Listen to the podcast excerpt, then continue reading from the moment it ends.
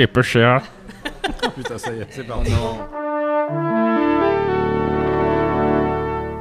Bonjour. C'est moi Orson Welles. J'aime pas trop les voleurs et les fils de pute.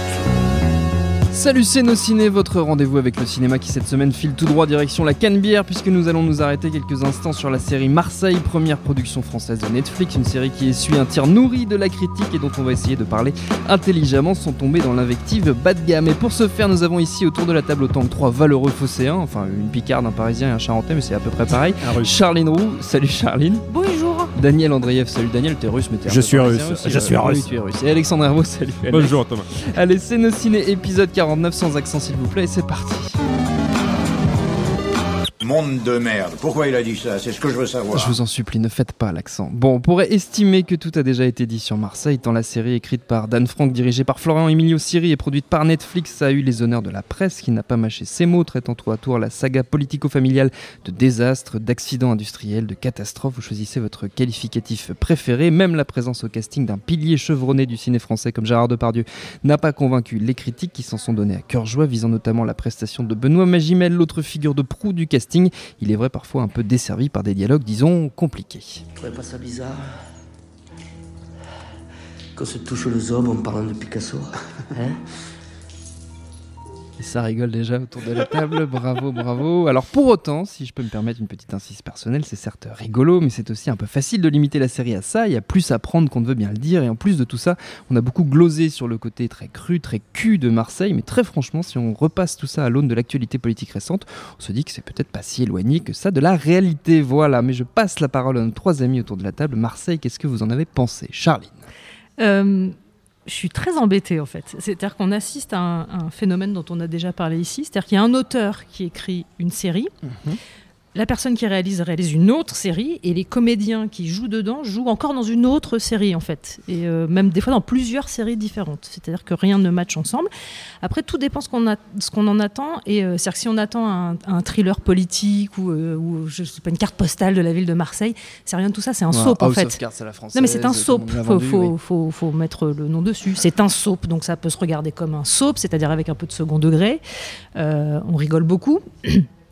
Après, tu disais euh, revue à l'aune de l'actualité. euh, alors oui, peut-être, sauf que la seule différence qu'il y a avec euh, ce qui se passe en ce moment, c'est qu'il y a un vrai gros souci dans cette série, c'est les rôles de, de femmes. De femmes, ouais. Euh, ça part pas trop mal. ce- Le, le rôle joué par Géraldine Pellas, qui joue le- la femme de Gérard Depardieu. Sur les premiers épisodes, peut encore faire illusion. On se dit ah, il y en a une qui est à peu près normale, qui est. euh, mais alors tout le reste, mon Dieu, c'est horrible quoi. Et c'est-à-dire c'est Nadia Fares. bah, c'est-à-dire, c'est un peu le Kama Sutra pour les nuls, quoi. Enfin, ou, ou pour les bas du front. Il y, a un truc qui est très gênant dans l'écriture de ces personnages féminins, qui, à mon avis, malheureusement, ne tient pas à l'auteur, qui s'en est quand même beaucoup défendu. Dan Frank euh, a dit Moi, dans, dans mon script, quand j'écris euh, Ils se rencontrent, ils font l'amour, je ne précise pas si c'est euh, sur une chaise, dans un bureau, devant, derrière, dans un sauna, en parlant de Picasso ou pas, quoi. C'est- un peu ça le problème.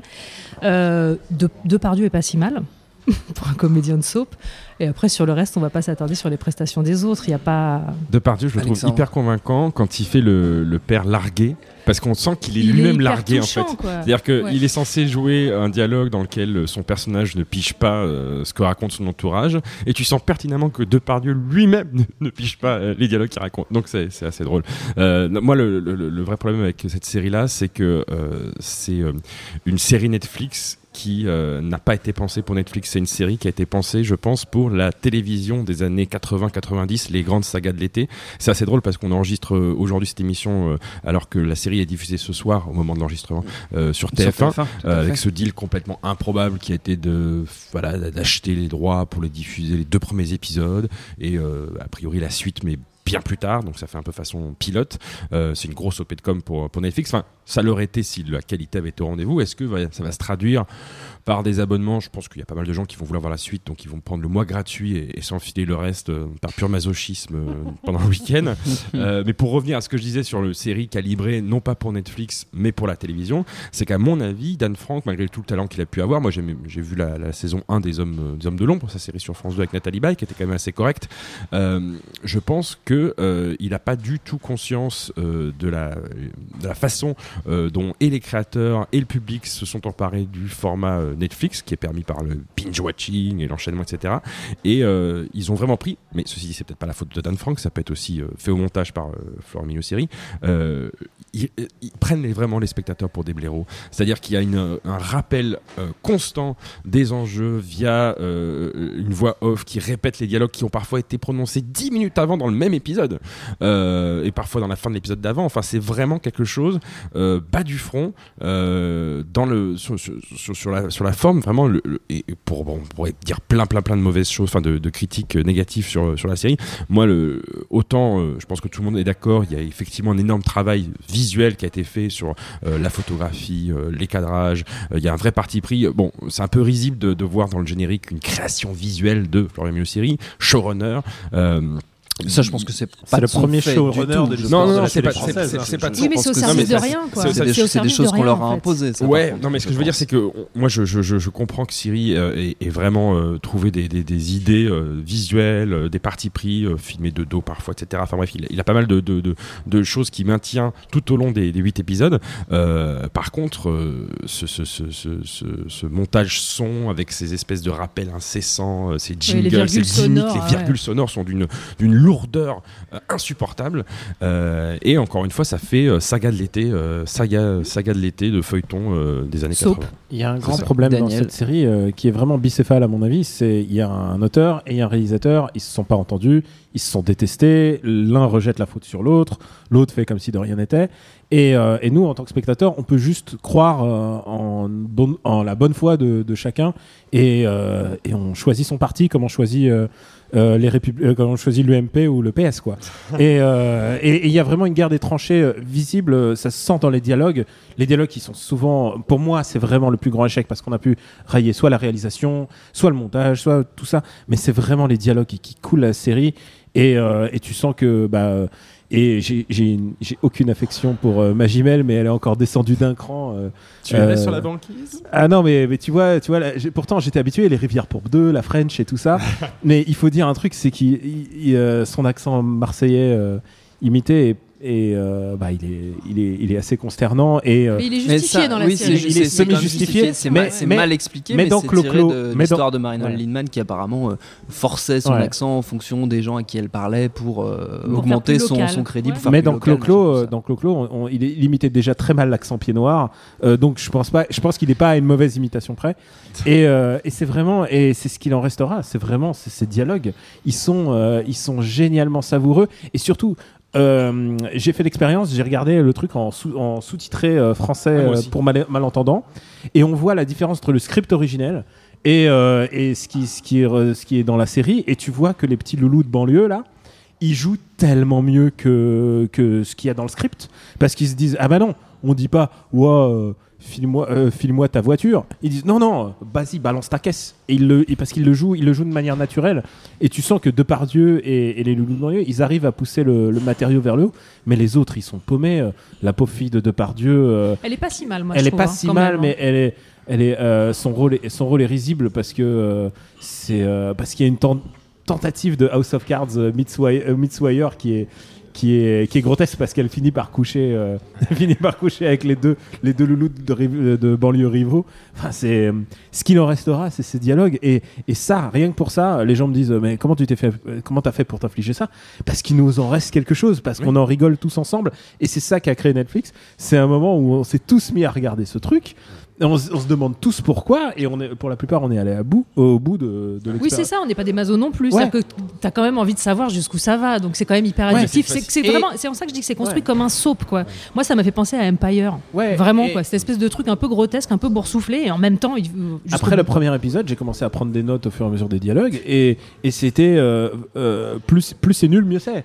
Et, euh, c'est la première fois, je pense quand même qu'on. C'est pas la première. Comme tu disais, il y a souvent cette espèce de, de- de communion euh, dès qu'une série euh, Netflix sort. En général, c'est le vendredi. euh, euh, beaucoup de gens se, se, l'enfilent pendant le, week-end. Donc, on, voit des réactions sur les réseaux sociaux, etc. Il y a une sorte de vraiment de truc euh, simultané qui se passe et en plus mondial. Mais d'habitude, c'est quand même plutôt, on va dire, positif. Alors, il y a des gens qui abandonnent en cours de route une série si ça leur plaît pas. Mais là, c'est la première fois que je voyais un côté nanardesque assumé, c'est-à-dire c'était vraiment, on s'inflige ça comme on irait à une nuit excentrique de Nanarland. C'est vraiment une fascination euh, du pire. C'est pas du, c'est du binge watching, mais c'est du hate watching. Et, oui, et, et- et- et plus les dialogues étaient nuls, et plus euh, et mieux c'était. Moi, ma, ma- ma réplique préférée dans, dans ce c'est, c'est il est en train de faire du coaching pour se préparer au débat, euh, au débat, et tout d'un coup, Magimel pète les plombs. Donc, il pète les plombs façon Magimel, donc c'est très très mal joué. Et, euh, et il dit, il dit à la fille, il dit, à quoi tu sers? Et là, la fille, devant tout, toutes, genre toutes les, les grandes instances du parti marseillais, lui font, à te vider les couilles et à te servir de femme de paille pour, tes coups foireux. Et genre, qui va dire à te vider les couilles, virgule, et à servir de femme de paille Genre, qui, qui Genre, c'est pas, des, c'est pas des dialogues que disent les gens normaux. Non. C'est, c'est- et du coup, du coup, ça devient délectable. Et ouais, et ouais, c'est vraiment un plaisir nanardeux. Et, et c'est ça qui a réussi, réussi Netflix. Et on peut au moins leur remercier pour ça. C'est que c'était pas chiant à regarder. C'était, c'était nul. Non, c'est et ça, c'était c'est pas cool. chiant à regarder, en c'était fait. C'était presque devenu cool. C'est presque devenu cool. Marseille, c'est dispo sur Netflix en intégralité, on l'a dit. Allez-y, hein, allez-y, histoire de vous faire votre propre avis. Comme toujours, pour terminer cette courte euh, incartade marseillaise, on prend quelques minutes pour les recommandations d'usage. Un conseil, un coup de cœur chacun, en commençant par toi, Charlie Un conseil Netflix, par exemple Si on veut. Bah ouais, mais alors du coup, je vais faire une redite avec mon camarade euh, pas- Alexandre ici présent. Regardez Master of None, qui est probablement une des meilleures séries, euh, à, mon sens, hein, une des meilleures séries. Netflix euh, ever, quoi. La plus tendre, la plus drôle, la plus, la, la plus aboutie. La plus hipster aussi, quand même. Non, je suis pas complètement d'accord. Ah, si, si, je suis désolé. si. Parce que t'aimes pas faire tes pattes toi-même, c'est tout. Ouais, c'est pour ça, Ouais. sans doute. Alexandre. Euh, bah, moi, je, je vais faire une redite aussi, à moins que non, non, je crois que c'est pas, c'est pas, va pas être une redite. Euh, je, je vais conseiller de regarder Flaked sur Netflix avec euh, Will Arnett. Euh, une série qui a pas été forcément hyper On avait bien consacré un extra ball Ouais. avec Stéphane de Et, euh. Une série hipster aussi. Non, je déconne. Mm, Une série qui se passe à Venice Beach avec Will Arnett, donc d'Arrested Development, qui joue aussi dans une autre série Netflix, euh, autre qu'Arrested Development, qui est devenue une série Netflix, mais dans, il fait la voix de BoJack Horseman. Et euh, c'est vraiment une série euh, qui, euh, au départ, ne paye pas de mine, mais qui après, euh, voilà, comme d'habitude, le drama s'insère dans la comédie, euh, des petits retournements de situation, des personnages assez attachants.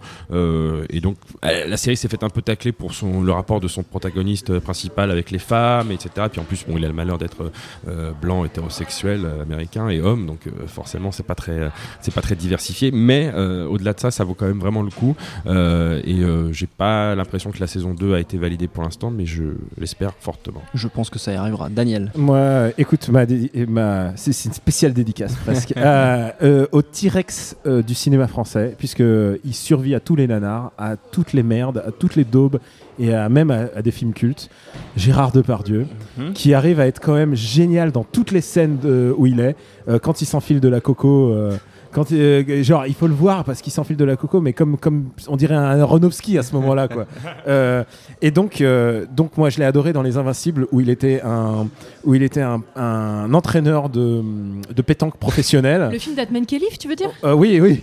Et c'est extraordinaire. Il est Il extraordinaire en dedans. parle tout le temps. Il en parle tout le C'est un de temps mes ce films film. cultes, c'est un de mes nanars cultes. Vraiment, euh, j'adore ça. Et donc, pour pas être trop vieux, je vous engage à regarder la Dream Team, qui est son nanar de l'année. Ah oui, Et le truc de foot là. Le truc de foot, et c'est un, c'est euh, comment dire, c'est c'est un feel good movie où c'est un joueur du PSG qui se blesse.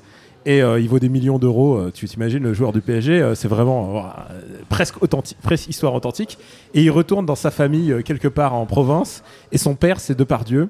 Et euh, c'est délicieusement nanardesque parce que le, le match final à la fin qui oppose les, l'école, deux écoles, c'est, c'est filmé comme Olivier Tom, quoi. Avec, et, et pour être sûr que ça soit l'ambiance Olivier Tom, tu sais, où il y avait tout ce stade rempli, euh, il y, a Qui deux, bougeaient tous en même temps. il y a deux commentateurs et là, il y a Giroud qui débarque. il y a Giroud qui débarque. Spoiler. Il y a- et, et là, il pointe son voisin pour être sûr que les gens le reconnaissent. Et il fait avec sa voix. Et lui, c'est Christian Jean-Pierre. et genre, un On film pas qui le droit aux accents normalement. Non, c'est vrai. ah mais non, je fais Giroud. Et, et, et, et- et là, un film qui te name drop Christian Jean-Pierre dans un film de, de, Depardieu. Bah écoutez, voilà, c'est ça. Il y a rien C'est ça le à cinéma. C'est magnifique, c'est beau. C'est beau le 7 Alors notre temps est écoulé. Merci à tous les trois. Merci à Jules à la technique et merci au Tank pour l'accueil prochain de Ciné Version Longue. On parlera de Krampus, très chouette film d'horreur à découvrir. D'ici là, comme toujours, vous savez où nous trouver, nosciné.com pour réécouter toutes nos précédentes émissions et sur les réseaux sociaux de votre choix pour nous laisser des petits messages. On s'appelle Nos Ciné à chaque fois. On ne répond pas toujours, mais on lit tous. C'est promis. On rappelle que Nos Ciné, c'est un podcast du réseau Binge Audio à retrouver aussi sur binge.audio. Et en attendant tout ça, on vous dit à très vite. Bonjour, bonsoir à tous, c'est Mehdi Maizy. Vous pouvez me retrouver tous les vendredis aux manettes de No Fun, le podcast musical qui donne de l'amour à Herbert Léonard et à Gucci Mane. Disponible sur iTunes, SoundCloud, Deezer, YouTube, Facebook et Twitter. À la semaine prochaine!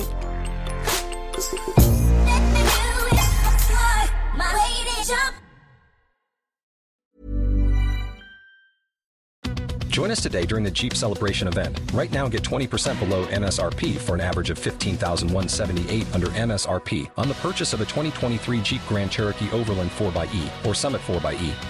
Not compatible with lease offers or with any other consumer incentive offers. 15,178 average based on 20% below average MSRP from all 2023 Grand Cherokee Overland 4xE and Summit 4xE models in dealer stock. Residency restrictions apply. Take retail delivery from dealer stock by 4 1. Jeep is a registered trademark.